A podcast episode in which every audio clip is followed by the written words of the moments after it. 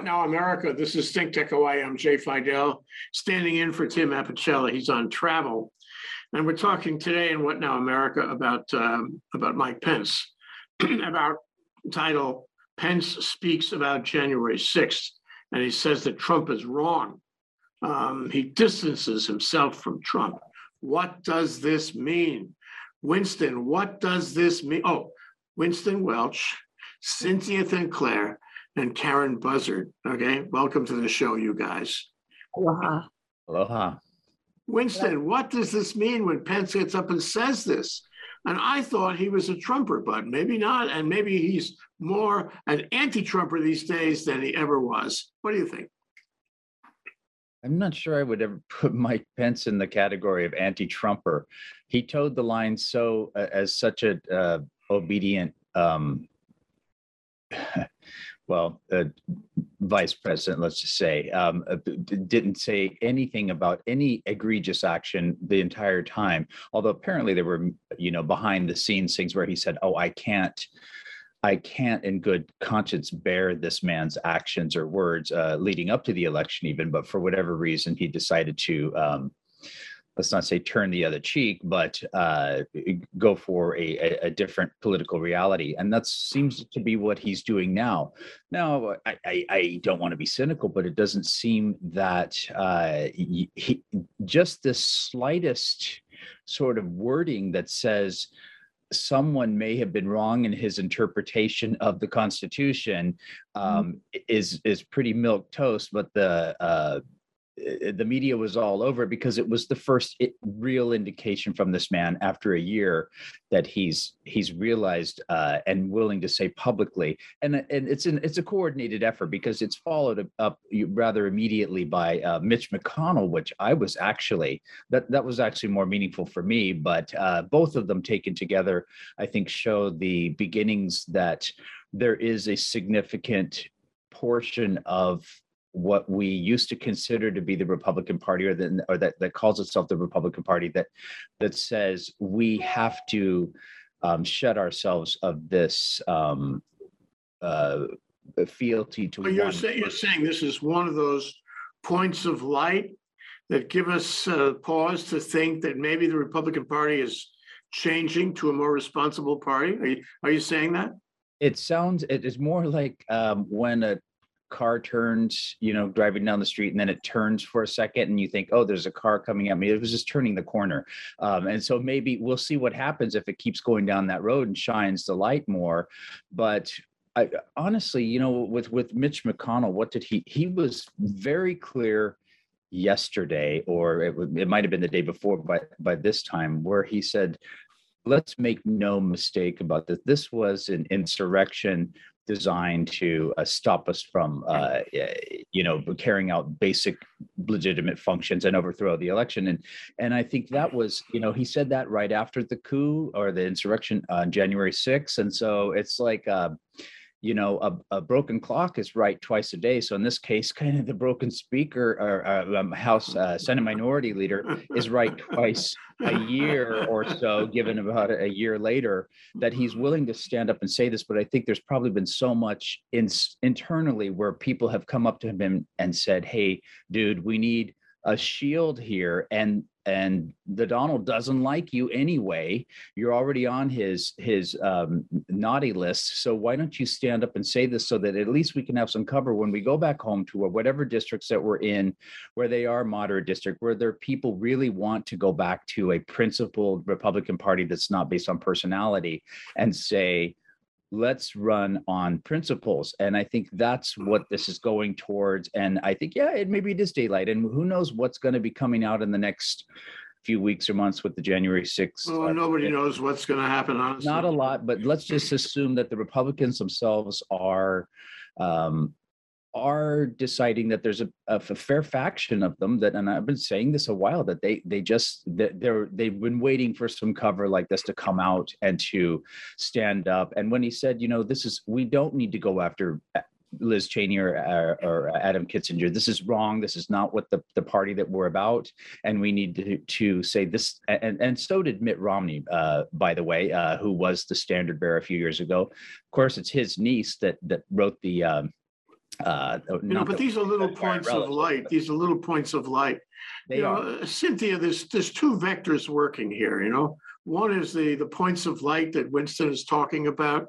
Um, I guess that would include the, uh, this is only legitimate political discourse that the GOP unanimously adopted in its, um, in its sanctions, uh, its, its rejection, its uh, exclusion of, um, Liz Cheney and Adam Kis, Kis, Kinzinger.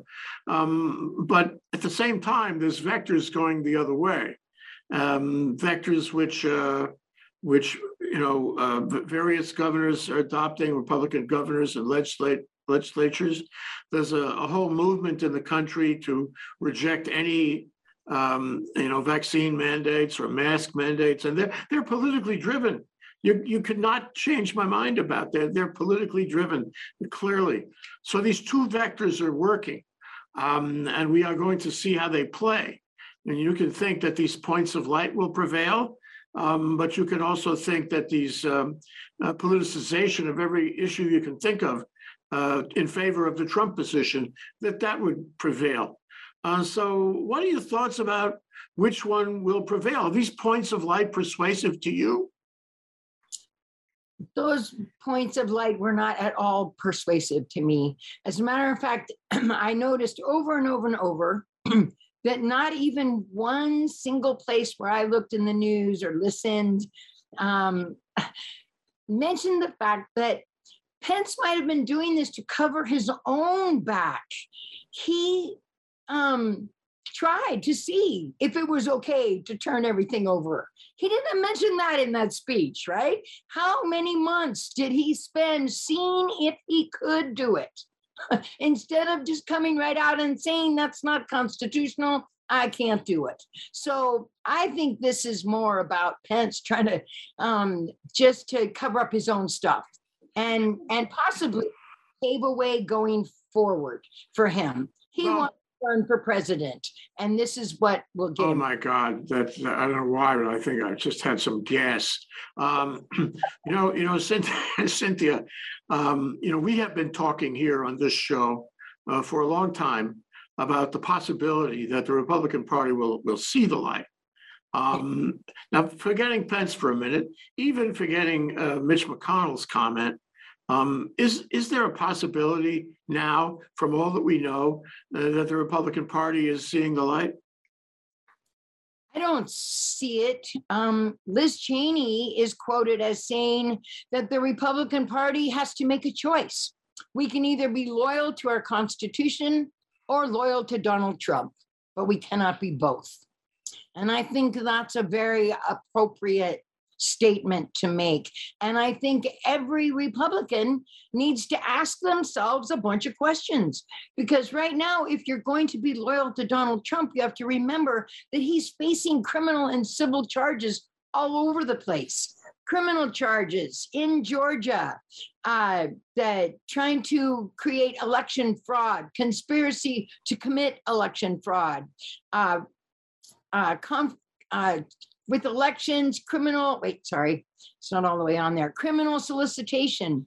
And then we've got the New York civil charges, which are tax fraud, mortgage fraud, bank fraud. It goes on. Then we've got New York criminal charges. We've got tax fraud, insurance fraud, scheme to defraud, and falsifying business records.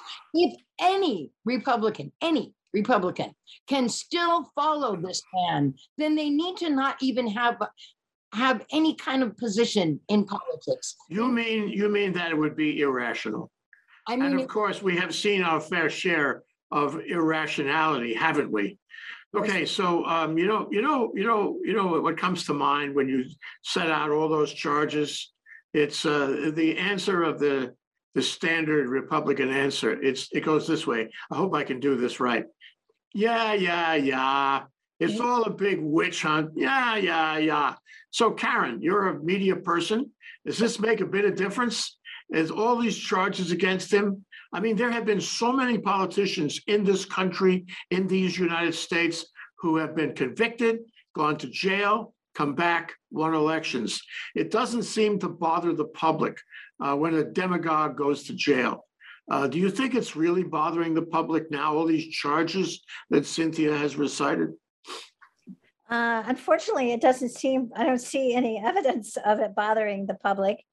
Uh, I do see some evidence that, uh, maybe that there might be some interest in Trump running as a substitute for, um, you know, maybe that's what he's opening the door for himself as a presidential nominee.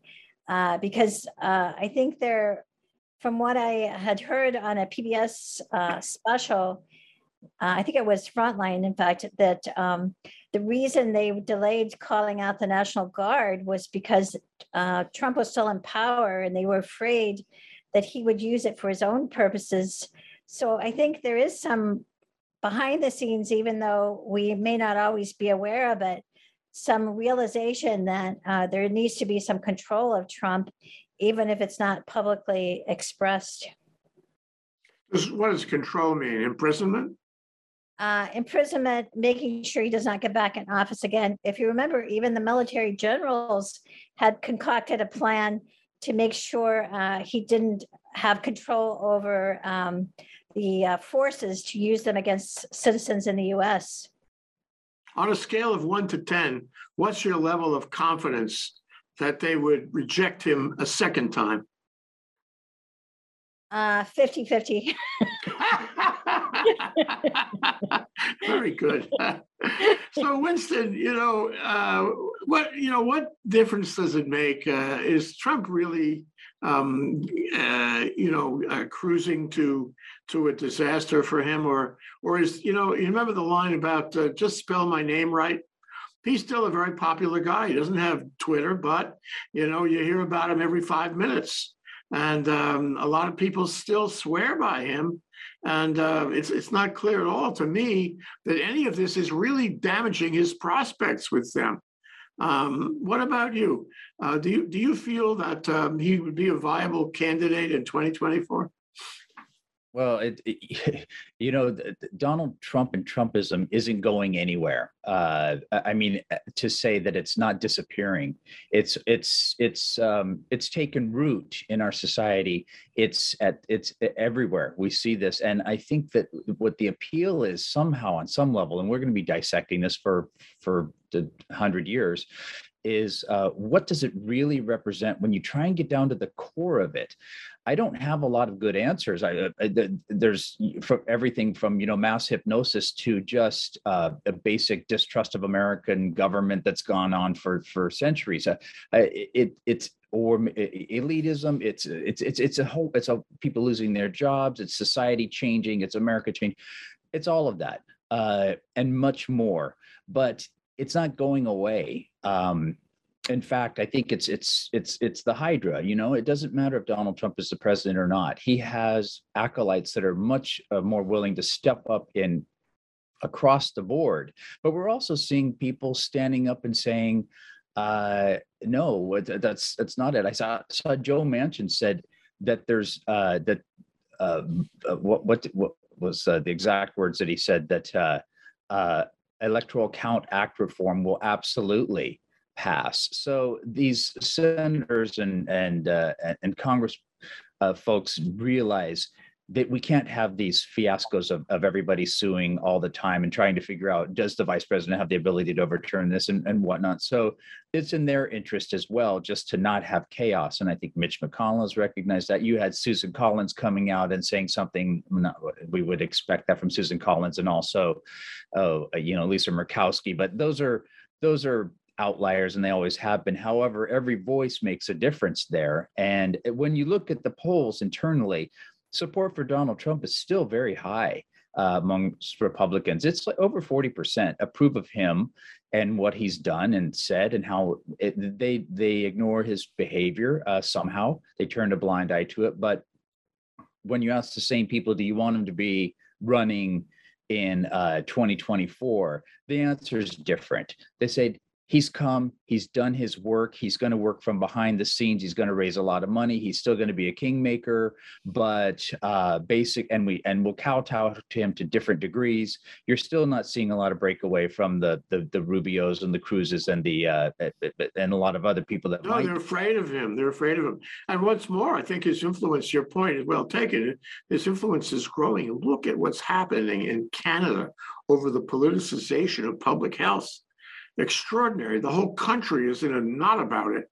Um, and it's Canada. I thought those guys were more rational than we, but when you look at Canada, though, that I mean, a lot of that is uh, it's uh, they're connected at the hip to America, and it's Guess so. impossible for not to spill over. But the uh, when you really dig down in there, well, there may be deep seated resentment against some things about the vaccine mandates. Uh, they're getting a lot of money from abroad, and when you look at, at, at if you actually do the reading in there, um, you know, nobody likes to be imprisoned in their house and, and, and restrictions that we've had from COVID. These are a public necessity that we are now deciding whether or not we still need to keep them. Let's not forget COVID deaths yesterday or this week are at a year high.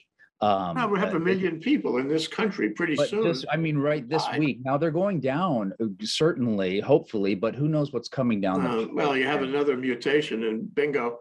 Um, so, you know, I, I was, I was talking to these guys uh, before you got on the, um, you know, the meeting, Cynthia, telling them about the election of eighteen ninety-six. Uh, this was a, um, this was a contention between the populist movement, William Jennings Bryan. Uh, you like history, right? Uh, and, um, and uh, McKinley, William McKinley. Um, and, um, uh, the populist movement was the hinterland. It was the rural parts of America that were very resentful of the capital concentrations in New York and elsewhere in the cities. They felt that uh, those guys were pushing them into poverty. They were responsible uh, for all these business cycles and and uh, all the the angst and trouble that the Middle America had. Um, and so this was a big attempt of a of a, a movement that had been growing for 20, 30 years uh, to unseat um, the capital concentrations in New York. You know, the, the Pierpont Morgans and the Carnegies and um, the railroads and the steel and all that. and um, we of the country really thought that the populist movement would win, but it lost because money talks. Citizens United talks. Okay, the, the difference between that election and the elections coming now is that in those days and ever since until until Trump, there was a peaceful transition of power. Now that is at issue. So my question to you is, um, assuming that we have the same kind of bifurcation of the country, it's a similar kind of division of the country now, but assuming also that we have lots of confusion and lots of contention about who won, that whether the count was right, whether there, whether, you know, it, uh, whether the public, you know, could properly vote with confidence in the system, whether the courts would respect that. Um, what do you think is going to happen this year, eight months away? Whew. That's a big ask because things seem to change every day. And if we can have some sort of, um, you know, accountability happen with some of these people that have broken the law so egregiously broken the law, then maybe things will will change and come around. Um, and and I think people will start falling away from that whole scene of Mm, that Donald Trump has been, you know, sort of leading forward. I know that the DHS just put out a statement yesterday on the domestic terrorism threat. That's part of this whole thing, right? And it says the United States remains in a heightened threat environment fueled by several factors, including an online environment filled with false or misleading narratives and conspiracy theories and other forms of mis or dis and mal and mal information or MDM introduced and or amplified by foreign and domestic threat actors. As long as we've got that at this at this level, I think that there's there's no way to know for sure and there's no way to change any of it. So um I think that that's going to make a big difference going What about, what about the, uh, as Winston mentioned, what about the select committee? Um, they're giving us, um, you know, pieces of what they've learned, It appears in the newspaper. Uh, they're about to start live hearings on live TV. It's gonna be something like the McCarthy hearings maybe, or, uh, Watergate, you know? Um, there's gonna be a public, uh, spasm over this. Um, and so, uh, things are gonna come out that are shocking. They've already come out that are shocking we're going to find out that he was, that Trump was engaged in a real live conspiracy, that he was the center of it, um, that he was uh, attempting to uh, manipulate the, the votes, the evidence. He was thinking of doing violence with the National Guard and the military in general. I mean, it was a whole nine yards. He was, I think that's going to come out. And we're all going to hear about it. And the, and the four of us are going to be outraged beyond outrage about it.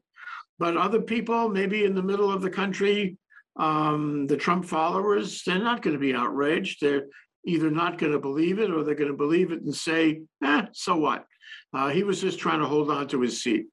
Um, do you think that what comes out of that, even assuming the worst of it, the most horrendous conspiracy and military coup and um, violation of every principle and every rule in the Constitution is going to make a difference in this election?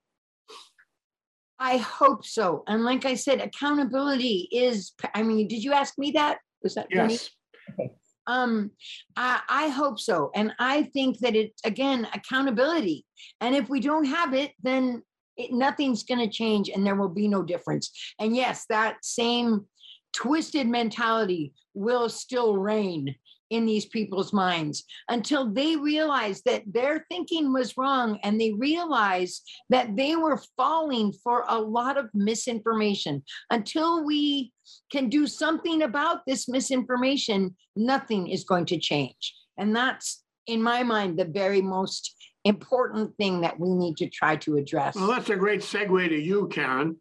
Um, misinformation, disinformation, social media, and the failure of what you might consider the legitimate media, uh, media to address this, to cover it, to speak truth to power, to make it clear to all of us what's going on. Are they doing a good job, or are they or are they pulling the rug out from under us?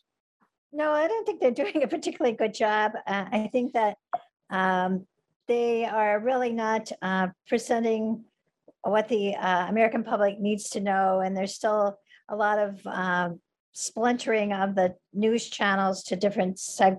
You know, they're not uh, fully covering things, and they cover things, you know, at a specific angles that you know. Um, like uh, even I think this uh, Russian conflict with uh, Ukraine is being covered in a biased way, but I think there's a um, distrust of the media. But one thing I did hear was an interview, which I thought was very interesting with Brad Raffensperger or whatever his name was, the Secretary of State of Georgia.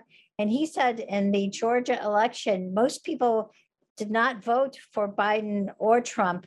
They voted down ballot. They didn't want they didn't want anything to do with national politics. They just voted for local politicians. And I think it would be interesting to see if that was true you know, else in other states, because I think that's really where the hope lies is the down ballot ticket or the local elections, because people are very discouraged, I think, at the national level with the um, basically the Senate and the House, you know, basically uh, kind of checkmating each other. So there's no action on anything. People just get, you know, fed up with it. So I think that the real action needs to be at the local level for the parties at this stage or for the Democratic Party. Yeah, and Harrington, what you're saying is that the the parties, and I'm speaking now of the Democratic Party, has lost its its ability, its mojo, its its uh, togetherness uh, to to deal with what's happening. This is an Yeah. opportunity for them to lead, to galvanize, and they're not doing it. No, I mean, uh, I think that to see it as a, uh, the last election as purely about um, Trump or Biden mm, is possibly a mistake. I think it was just a disillusion with national politics. So a lot of people, at least in Georgia, according to them, didn't vote for either of the top candidates. They just they had more people voting down ballot than they had people voting for either the top ticket people. You know, Winston, I want to go around for last comments, but I want to ask you a question too, though. And you can go beyond it if you want. Um, and that is, um, so we've seen these points of light. We've seen, um, you know, some of these statements made recently, but but um, largely the GOP is in lockstep. And I just wonder, you know, what it would take, a to have more defections, a la Cheney and Kinzinger. Um, we don't really see that. We see a, a few comments, but nothing like a mass defection. What would it take um, to generate a mass defection? Um, and B, would a mass defection, how would a mass defection work? How would affect, how would it affect the uh, elections coming soon?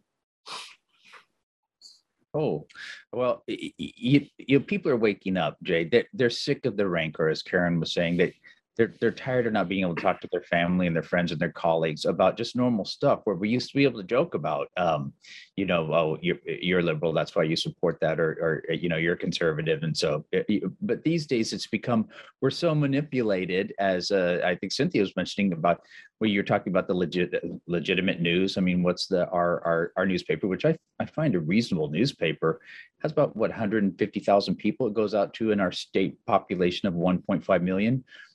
The legitimate news in these days is TikTok, Instagram, Facebook, and uh, their friends. And and if you see it on there, and they have so finely manipulated us uh, uh, uh, to put us in little echo chambers and uh, to feed us whatever narrative is that we think that we want to hear or that we don't even know that we want to hear because it's so subconscious that they're they're pressing buttons based on something we pressed of two likes or whatever and uh, and they're very sophisticated. And and you know this if you shop on amazon if you buy you know double a batteries and uh you know uh, some uh, a, a glue, a glue stick then they know that you want to buy kansas city steaks i i don't know they got really sophisticated algorithms We're just data, aren't we? We're just data. data. We're just. no we're we're manipulate uh, uh, manipulatable that's not a word uh, po- people who then vote or don't vote as the case may be Mhm. so it, basically it's just getting back out there and rediscovering our humanity our common interest these politicians will discover when they go back home in peoria people are sick of the rancor they're sick of the division they just want the job done and they're tired of Do they understand, as opposed to what Karen care. was saying, that they got to participate in the national conversation? I think Um, Karen's maybe right in there. I mean, there really, it's just about locally. Do, do you think that Mitch McConnell has you on speed dial? Does he care? No. Uh, but your neighbors, those are the ones you're going to go to if uh, if you need something. And I, Yeah. I don't know. You remember the olden days when your mom used to send you next door for an egg or a, a cup of milk when she was baking something? When was the last time you went to your neighbors to borrow an egg? Um, maybe we need to start the borrow an egg uh, campaign across the country so that we get to know our neighbors again as just normal human beings that Uh, share. but it's gone the other way. Cynthia, I, I'd like you to uh, deal with this. Uh, It's a, it- you know, ideally, it's a national conversation, but, but it's not, as Karen said. And, and, uh, you know, the, uh, the, the- I guess the question is, uh, um, this, you know, it's, it strikes me that this is a kind of reality show. It's all theatrics. Uh, and I hate to use the word propaganda here in these United States, but it's, it is largely that social media and the like, and um, these political officials get up and, and they're really playing to the House. They're playing to the national House. It's almost like the delegation doesn't have that much to say about it, and local government doesn't get involved. And local people don't really care. They think it's beyond them, or that, as they, as Karen said, tired of it. But it gets worse because it's not only a, uh, a reality show for the country, it's a reality show for the world. You know, uh, I, I- it was Putin or somebody commenting on what Putin was doing to say that Biden's future depends on what he does, how well he succeeds in Ukraine. And if he fails in Ukraine, he will never be able to live, live up to it. He will, he will be done politically. Now, I don't know if that's true, and I'd like your opinion about that. But that does demonstrate that this echo chamber is not limited to a, a conversation within our borders.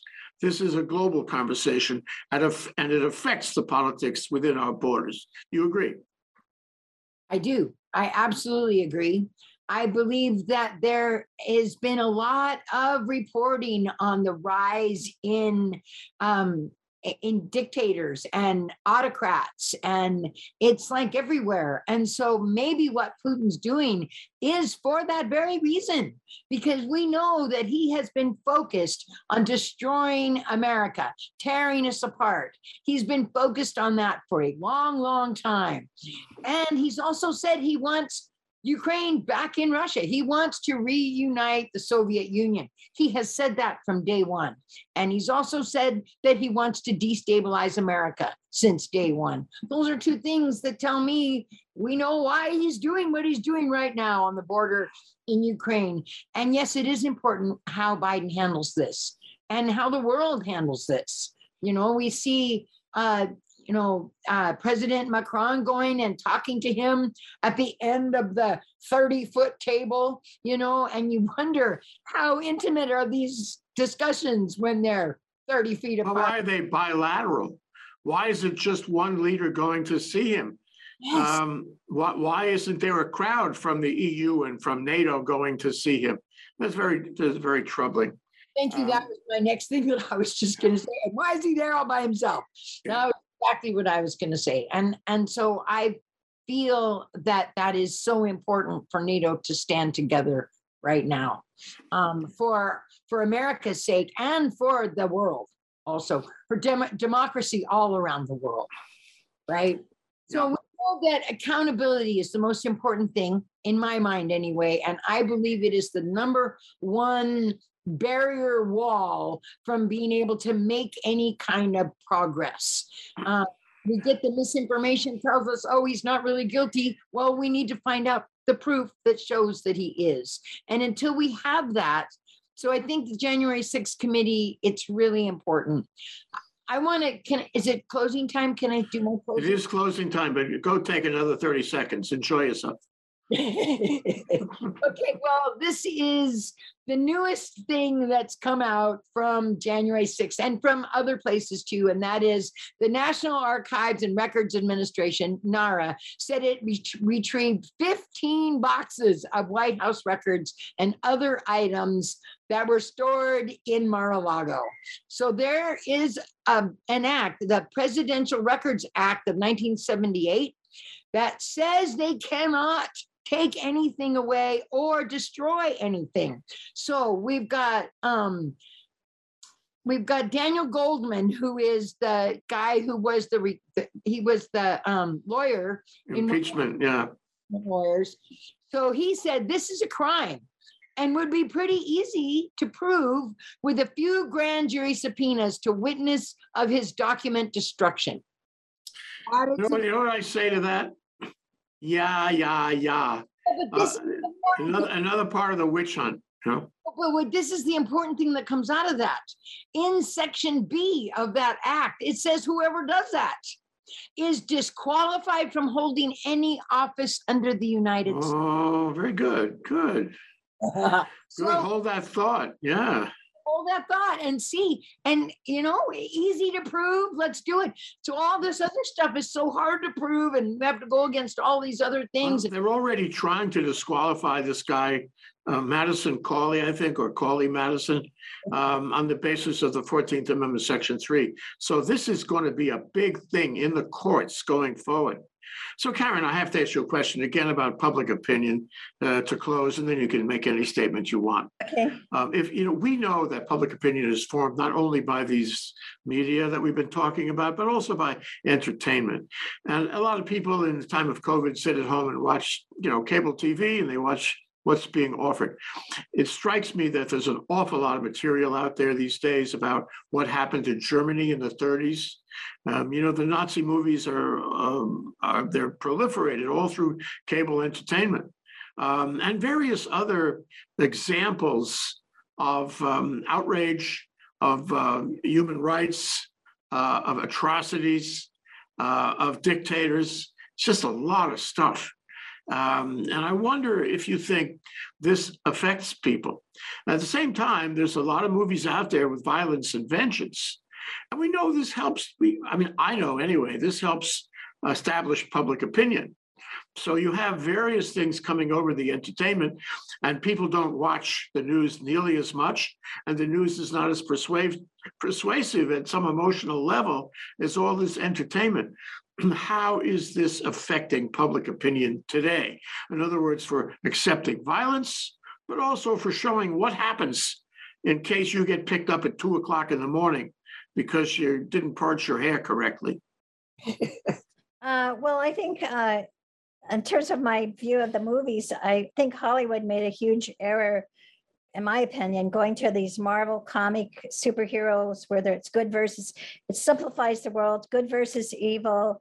And it seems like that's all they know how to produce anymore with the, um, you know, there's special effects. I've got CSG or whatever they're called, uh, which to me are horrid, and they don't seem to able to produce movies about ordinary people. You have to actually watch foreign movies to see dramas about people and their relationships. And it's like they've forgotten that you know we can have relationships in this country. It's all about these fantasy heroes and uh, evil people, and I think that does affect um, splitting the world into good versus evil.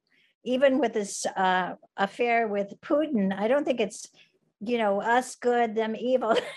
it's much more complicated than that. But I think there's a tendency in the press to portray it that way. Hmm. Okay, we're out of time, but Winston, uh, simply because um, uh, you're in the minority of gender here among the three of um, uh, guests, I, I'm going to allow you one more, one more close with, with apologies to Cynthia and Karen. Okay, you can, but you can uh, sort of summarize all this if you can, and and and say welcome back to Cynthia and welcome to Karen and whatever else you like. Welcome to uh to Cynthia and Karen. Exactly. Uh, you know, the title of the show was that there's some daylight being um, spread between Mike Pence, who was so so close and so uh, involved in this, whether uh, at, at good, bad, or otherwise. Mitch McConnell and other leaders and spokespeople, the, the old guard of the party that are starting to speak up. People are sick of the rancor. They're sick of the noise. I think candidates that there's going to be cer- certainly those that inflame that and people that want to join in on the drama bag uh, wagon, but there's a huge number of people that are just tired of it. They're sick of the they're sick of COVID. They're sick of Donald Trump. They're sick of the Congress. They're sick of uh, Donald Trump, good, good, bad, or otherwise. They just want to go back to having normalish sort of relationships. And I think the the the candidates that reflect that um, are going to continue to be uh, rising in the ascendant. I think we have uh, good hope here. Uh, it's the slow turtle. The noise is not going to go away. The basic underlying things about Trumpism is not going to go away. We need to address those uh, as we change as a nation and try and figure out what that means. But for right now, I would say keep the slow, steady going so that we can get back to normalcy. Okay, I, and I just want to, in closing, I want to thank you all, uh, Winston, Cynthia, Karen. I also want to tell you that um, at the beginning of Trump's administration, the play Hamilton opened on Broadway. And um, in- that play, if you recall, they criticized Trump. And so he refused to go and made some stinko comments about it. Um, Pence, however, went. Um, and of course, uh, he was recognized by the audience and uh, they came to ask him for a comment. And his comment was completely different than Trump. His comment was, uh, you know, I'm into the First Amendment. Um, this is a wonderful play. This examines our democratic roots. And uh, I, I don't feel the same way that Trump feels about this play. And, and he distinguished himself even early on. I'm not saying that he's been a good vice president or a protector of our of our nation, but he is different than Trump. And maybe there are other people in there too that are different and can break away if only they had the opportunity. Thank you, Winston. Thank you, Cynthia. Thank you, Karen. See you next time. Aloha. Aloha.